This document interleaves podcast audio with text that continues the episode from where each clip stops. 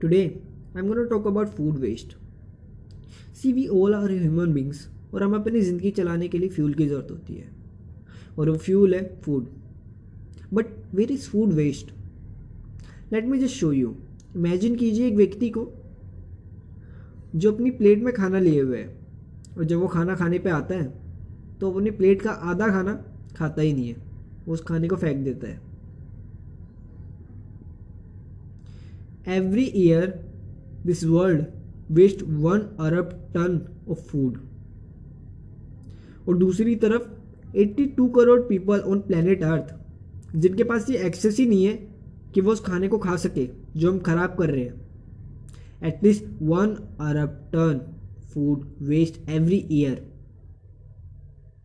hey this is me Nitin Kumar Prajapati and ये हमारे podcast का एक और नया एपिसोड है। इस पॉडकास्ट की सीरीज़ में मैं आप सभी का स्वागत करता हूँ and hope you guys doing very well in your life आज के इस पॉडकास्ट में हम बात करेंगे first is food waste and second is climate change तो चलिए फिर शुरू करते हैं। एक तरफ़ अमीर देश के कस्टमर्स हैं, जो सबसे ज़्यादा खाना ख़राब करते हैं। जब ये खाना ख़राब होता है या सड़ता है तो इसमें से मिथेन गैस निकलती है और there is our second point the climate change methane gas एक ग्रीन हाउस गैस है जो कि हमारी क्लाइमेट के लिए बिल्कुल भी अच्छी नहीं है। फ़ूड वेस्ट से आठ से दस परसेंट ग्रीन हाउस गैसेज निकलती है। So if you are thinking about this कि क्यों ना हम इन दोनों लोगों को मिला दें जो कि एक तो है खाना खराब कर रहे हैं और दूसरे जिन्हें खाना मिल नहीं रहा। तो there is equal and if you are thinking about this congratulation you are a pure soul but before we go into this मैं आपको ना उस एग्ज़ाम्पल पे लेके जाना चाहूँगा जो हमने शुरुआत में लिया था.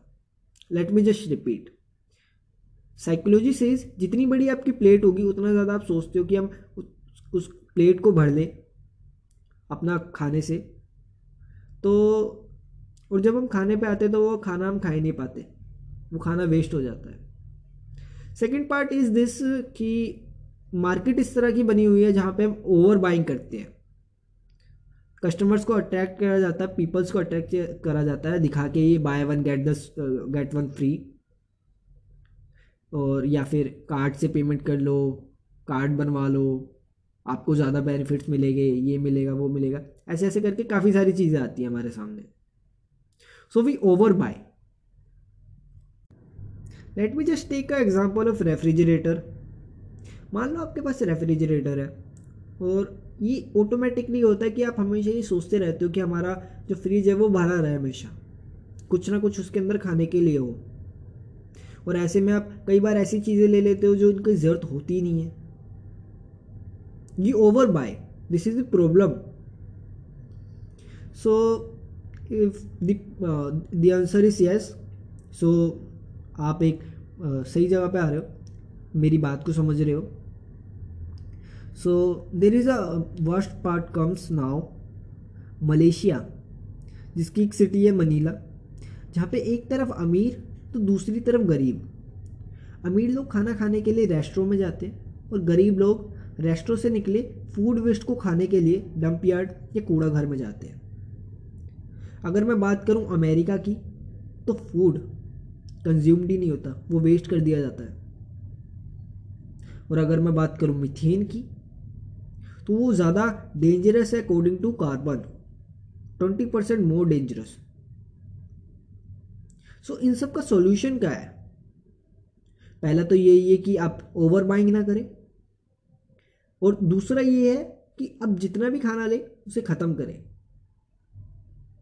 and uh, if you like this podcast please share with your friend family and your community.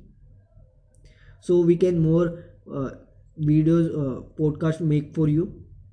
So thank you so much. Thank you so much.